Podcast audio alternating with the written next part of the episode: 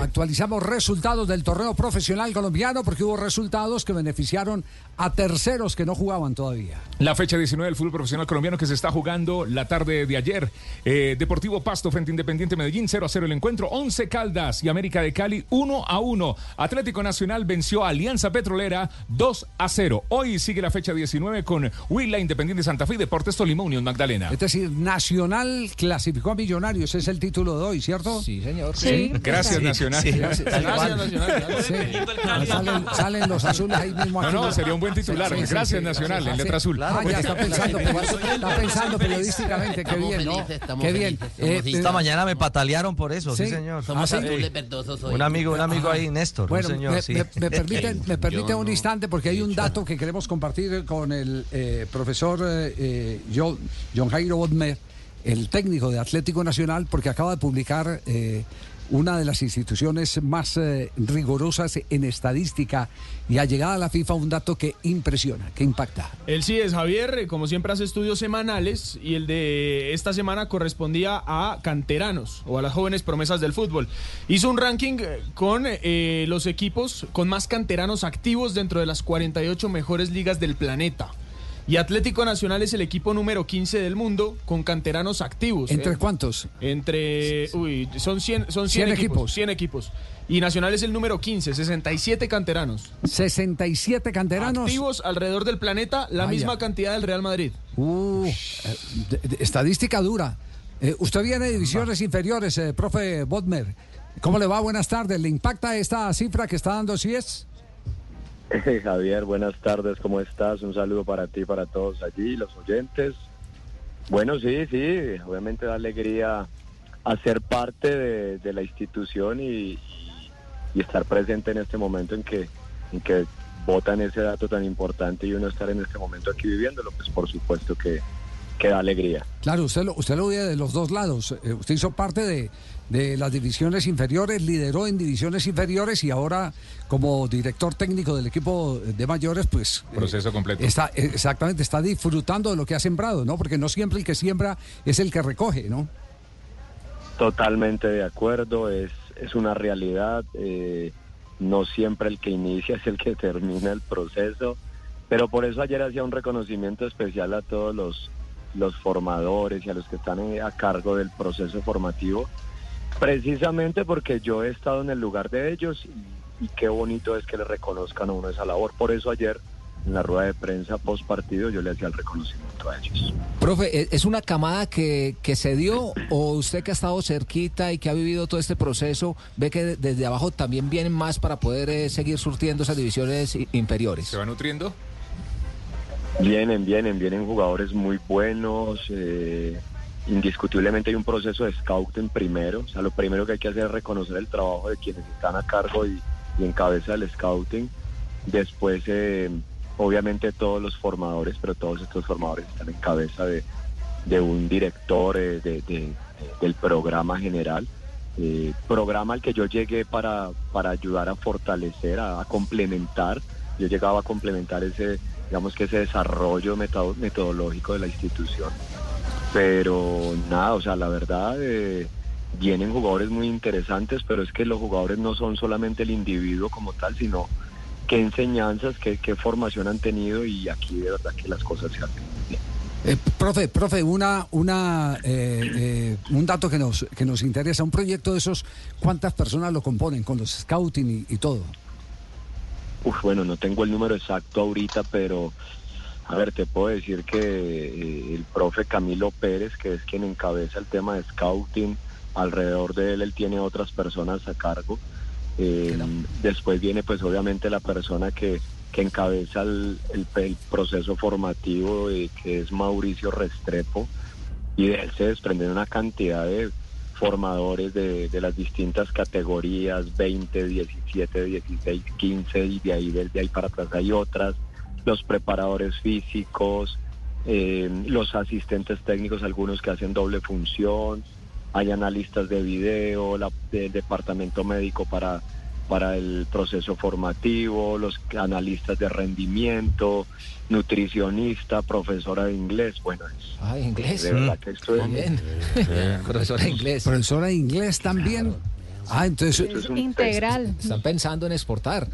No sé, claro. Totalmente. Totalmente. Y es invertir, que los Javier. Muchachos, los muchachos llegan a Europa o... Vamos a hacer un ejemplo, llegan a Estados Unidos. Sí, sí. Hable- Hablemos Sí. solamente de Estados Unidos. Sí. Llegan a Estados Unidos y si no tienen eh, el conocimiento y el entendimiento del juego, es la primer barrera, el idioma del juego. Pero si a, eso le sumamos el idioma de- para comunicarse, pues ya hay dos barreras. Eh, Sí. no conocen, el, no entienden el juego, en la complejidad del juego y tampoco pues se pueden comunicar. Ya hay dos barreras. Entonces, por lo menos eh, aquí hay un esfuerzo inmenso porque lo- la formación sea una formación realmente en entender el juego, más allá de los títulos que puedan obtener en las distintas categorías, y eso sí es muy claro. Aquí primero formar el jugador, eh, el individuo dentro del juego y no para ganar títulos, y el tema del inglés, que es importantísimo porque llegan a otro país y, y allí llegan, hay, hay muchos talentos, en Colombia el talento sobra, y cuando van a otros países, por más buenos jugadores que sean, el tema de la comunicación pues impide muchas veces que, que sigan creciendo profesionalmente. Oiga, qué o sigamos creciendo, Claro. porque como entrenadores también puede pasar. Claro, qué interesante eso, pero, pero es un inglés técnico, es decir, eh, se hace énfasis en temas eh, de juego única y exclusivamente. Tengo entendido por lo que he alcanzado a estar allí, obviamente hay primero hay un inglés básico, los, los comandos básicos para comunicarse, por una conversación básica, pero también la profe está como que generando un entorno que, que tiene ver que tiene que ver con, con los eh, coma Ah, como estábamos tan conversando buena. de bueno, eh, para seguir hablando de esto tan interesante. Una última pregunta sobre, sobre divisiones inferiores. Eh, las divisiones inferiores eh, hacen eh, parte del presupuesto, por supuesto, de Atlético Nacional, pero hay filiales, eh, profesor Bodmer. Hay filiales, es decir, trabajan, trabajan con distintos polos de desarrollo, tienen gente eh, que hace el scouting en- otras partes, eh, como por ejemplo la costa atlántica, la costa pacífica. Bueno, eh, contestarte exactamente si hay filiales, eh, de verdad que ahí cometería una imprudencia, pero sí te puedo decir que, que como te digo, Camilo Pérez, el que encabeza ese proceso de scouting, yo cuando trabajaba en Jaguares lo veía en Área Chica, por ejemplo, en Montería, eh, haciendo scouting. Sí. Y, y lo vi en otras partes de- del país. Entonces, sé que él encabeza de esto y hay otras personas que se les delegan, eh, digamos que el ver jugadores, pasan por un filtro y después de este filtro pues llegan a, a una mesa, digamos, de, de trabajo donde evalúan otra cantidad de cosas y finalmente llegan a decisiones. Pero exactamente decirte si hay filial o no, hay cometer una imprudencia. Bueno, eh, ahora sí hablemos de, de- de- de lo, lo duro del tema, que es lo mediático, que es el, el equipo eh, grande, el primer equipo de Atlético Nacional. Ya clasificado. Eh, ¿qué, qué ha sentido de, de sensaciones desde que tomó el equipo en unas circunstancias complejas para cualquier director técnico? Porque son complejas recibir un equipo que ya está sobre la marcha. ¿Qué, qué sensaciones le ha dado la evolución de estos días? Bueno, lo primero, eh, hay que decirlo, sorprendido cuando, cuando me, me- preguntaron si, si era posible que asumiera el, el cargo provisional. Porque pues, no, o sea, la verdad, nadie se esperaba, se, se esperaba esa, esa noticia. Entonces, obviamente me sorprendió. eh, una responsabilidad muy grande. Atlético Nacional, como lo llamo yo, es una multinacional del fútbol y, y es una responsabilidad muy grande. Entendía el entorno, entendía lo que estaba pasando, eh, pero bueno, eh, estaba también la tranquilidad de que soy, un, em- soy digamos que institucional, soy un, un empleado institucional o un entrenador institu- institucional, si lo queremos llamar así, y, y eso me daba un parte de tranquilidad de poder ir y trabajar, no de cualquier manera, porque al final es una oportunidad inmejorable, o sea, no cuántos quieren tener en su hoja de vida que dirigieron Atlético Nacional. Entonces, dije, bueno, no, no voy a hacerlo de una forma emotiva, no voy a hacerlo de una forma emocional ni visceral, voy a tratar de darle un poco de, de razonamiento al tema. Revisamos qué había junto con mi cuerpo técnico y, y bueno, entendimos que sí se podía, quienes iban a rodearme en el proceso, eh, que, era una bonita oportunidad con los riesgos pertinentes de, de lo que estamos asumiendo, pero al final ni en este momento ni en ningún otro momento hay garantías de nada. Entonces, bueno, lo asumimos con, con respeto, con responsabilidad y ya específicamente entender lo que ha pasado desde del, del primer partido al día de hoy, que son cuatro, donde en unidades de trabajo, si no estoy mal, apenas llevamos 11 o 12, digo unidades de trabajo reales, no, no días calendarios, sino unidades de trabajo. Entonces, eh, pues yo la verdad muy contento por lo que los muchachos expresaron ayer en la cancha, desde, como yo les digo, yo doy la ruta y ustedes viajan en ella, ustedes son en la ruta ustedes son los que al final toman decisiones, pero obviamente hay una ruta de trabajo, una metodología de trabajo y, muy contento por la disposición y la actitud de todos en querer desarrollar lo que se quiere desarrollar. El profe estuvo en Tigres, estuvo siete años allí, ascendió al equipo en 2016, después pasó a Jaguares de Córdoba, estuvo dos años y también estuvo en Valledupar. Han sido sus, sus tres equipos anteriores Atlético Nacional. Ya, eh, profe, eh, ¿cuántos años tiene usted? Y pregunta que, perdone que le pregunte la edad. 40, voy a cumplir 42 ahorita en noviembre. 42 años. 42 años eh, tiene, tiene el profe. Porque, porque es que hoy hay noticia en Ecuador. Hay un técnico colombiano de 27 años que dirige jugadores que son mayores que él. Entonces uno cuando le ve la cara de niño, y disculpe que, que, que lo diga así, porque Tranquilo, uno le ve la cara a usted y parece que no hubiera hecho la primera comunión todavía.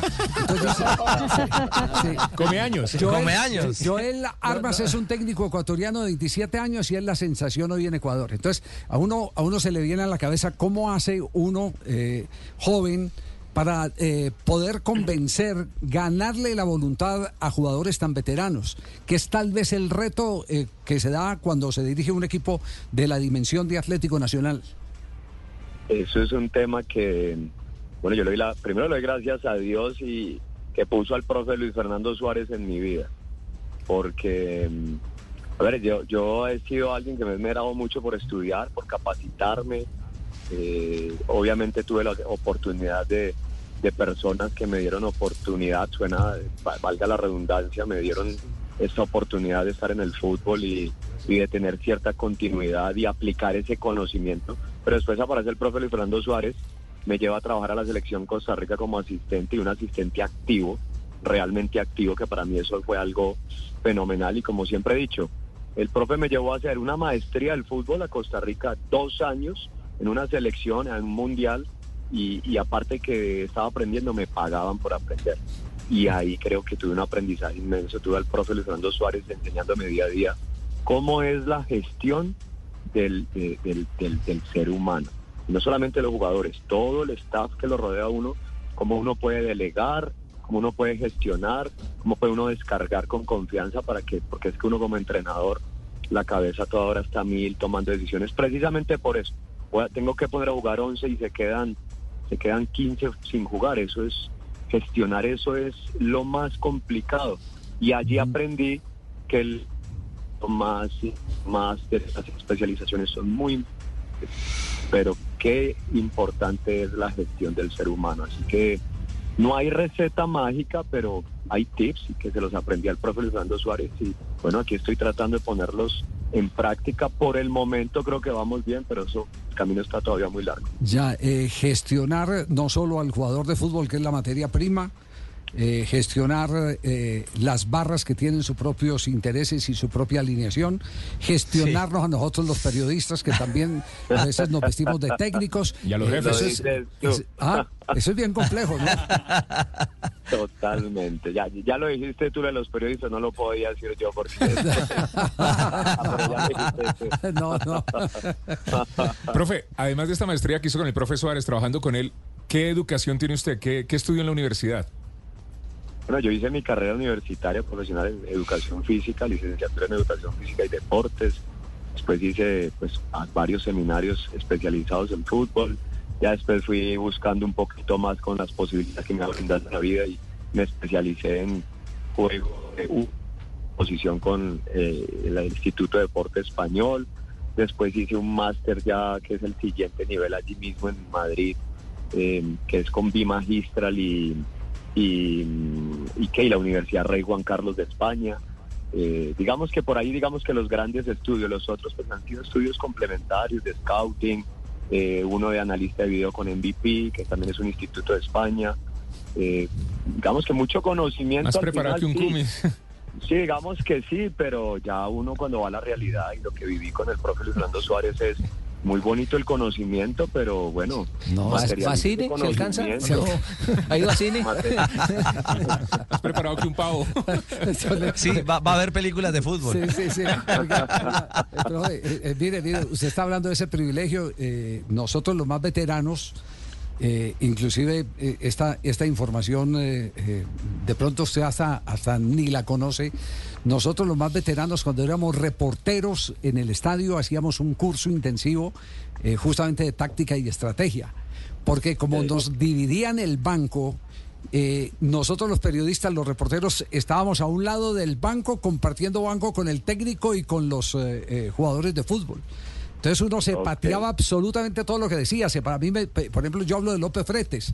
López Fretes se paraba y gritaba, Boncada, no te proyectes porque te ganan la espalda. Y entonces ya uno empezaba como a entender el, partido, el desarrollo del juego.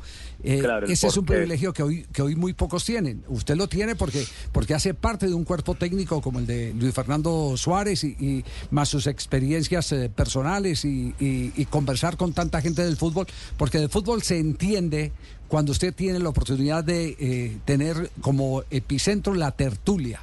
La tertulia es lo más fascinante que hay. Eh, simplemente esto para aportar y validar lo que usted está diciendo de, estar en la sombra de un buen árbol. No, y hay, hay, un elemento mucho más, bueno, no, no mucho más importante, pero también muy importante, digamos, en esta ecuación, si lo queremos llamar así. Sí. Falta mencionar lo que le he aprendido a los jugadores de fútbol. Ah, qué, qué, qué, importante eso. Cuéntenos, que esa parte es bien importante.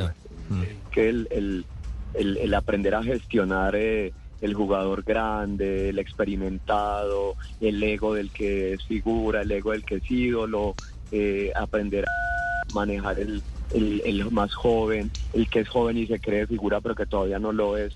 Todos esos detallitos, al final eso es sentaditos, tomándose en un café, con Keylor Navas, con Brian Ruiz, con Celso Borges, hoy en día con Dorlan Pavón, con Jefferson Duca, con Cristian Zapata, con Sergio Mosquera y así muchos otros que he tenido en otros procesos, Iván Rivas, Pablo Rojas, Pablo Bueno, eh, unos paraguayos que tuvimos, es sentarse con ellos y entender el sentimiento de ellos, cómo ven las cosas, cómo las sienten, por qué, el porqué de cada una de esas cosas y entendiendo cómo puede eh, cada día tener una, una, un acercamiento a esa receta mágica que no existe. No, Pero por lo menos este, por lo menos ser cercano a Javi. nosotros nos podríamos quedar aquí con ah. el profe eh, toda la tarde y, fascinante, fascinante, Ricardo. Lo que pasa es que el profe ya tiene que ir a trabajar. Ese es el tema, pero pero si me lo permite, profe sí. termina uno, uno, escuchando que, que, hoy, por ejemplo, en, en, esta generación de nuevos técnicos, no estoy diciendo que los, los, los más veteranos de la línea no, no gestionen de esa manera, seguramente que lo hacían.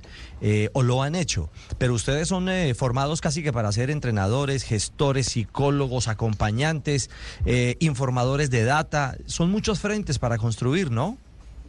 Sí, por eso es que nos toca cobrar duro.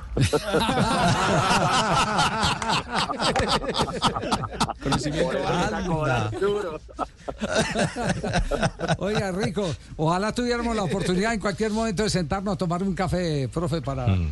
Para poder compartir todas esas cosas que enriquecen, sin ninguna duda. Le agradecemos mucho, sé, sé que, que, nos hemos pasado de tiempo porque usted tiene otras obligaciones en este momento, pero, pero de verdad que ha sido muy nutritiva esta charla aquí en Blog Deportivo, profe.